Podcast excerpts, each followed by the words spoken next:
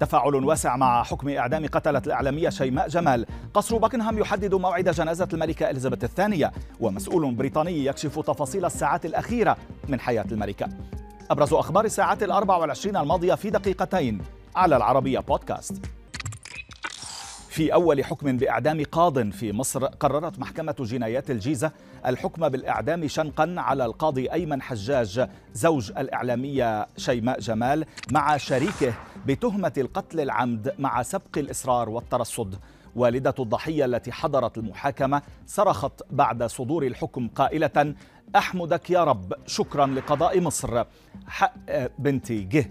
مشيرا أو مشيرة إلى أنها ستستقبل المعزين في ابنتها الراحلة بعد تنفيذ الحكم. فيما تفاعل الكثيرون على وسائل التواصل مع إسدال الستار على القضية التي هزت الرأي العام المصري منذ وقوعها في يونيو الماضي. نبقى في مصر حيث تصدر اسم الناشط وائل غنيم ترند بعدما أعلن وصوله إلى البلاد قادما من أمريكا لزيارة أسرته عقب غياب استمر لتسع سنوات. غنيم الذي يعتبر أحد رموز ثورة الخامس والعشرين من يناير نشر صورة لبطاقة صادرة عن شركة مصر للطيران تحتوي بياناته الشخصية وتظهر أن عودته لمصر مؤقتة وليس بشكل دائم. فيما كان غنيم كتب منشورا طويلا قبل أشهر قدم في خلاله ما سماه اعتذارا أخيرا عن كل ما قام به من سوء تقدير وقلة قيمة لنفسه على حد تعبيره واصفا بعض تصرفاته السابقة بغير المسؤولة إلى بريطانيا هذه المرة حيث لا تزال وفاة الملكة إليزابيث الثانية تشغل وسائل الإعلام وال social media وفي آخر المستجدات أعلن قصر باكنهام أن مراسم الجنازة الرسمية للملكة ستقام في التاسع عشر من سبتمبر الجاري.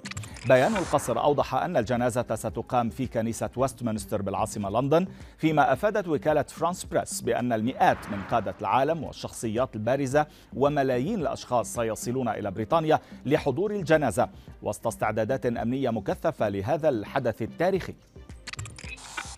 وعن الساعات الأخيرة للملكة الاستثنائية كما أطلق عليها كثيرون كشف مدير الجمعية العامة لكنيسة اسكتلندا كشف عن بعض التفاصيل المتعلقة بالساعات الأخيرة للملكة. راديو بي بي سي في اسكتلندا نقل عن الدكتور قوله إنه أمضى بعض الوقت مع الراحلة في عطلة نهاية الأسبوع الماضي أي قبل رحيلها بأيام قليلة مشيرا إلى أنها تحدثت معه عن زوجها الراحل الأمير فيليب بطريقة مؤثرة وشرحت عن انكسارها بعد وفاته وما خلقه فقدانه من أثر كبير في نفسها. وكشف دكتور أن الملكة تطرقت لماضيها ولحبها لقصر بالمورال ولوالدها ووالدتها والأمير فيليب والخيول. وفي خبرنا الأخير قال خبراء في عالم التقنية إن آيفون 14 أصاب الكثير من المعجبين بخيبة أمل لعدم وجود تحديثات جوهرية مقارنة بالهواتف السابقة له. صحيفة The Sun نقلت عن خبراء قولهم إن هناك أسبابا عدة ربما ستدفع الكثير من الأشخاص للتفكير في عدم شراء آيفون 14 مشيرين إلى أن المعالج هو نفسه لهواتف الجيل السابق كما أن معدل تحديث الشاشة وهو 60 هرتز لا يتناسب مع سعره المرتفع خصوصا أن معظم الشركات انتقلت الآن لمعدل تحديث 120 هرتز.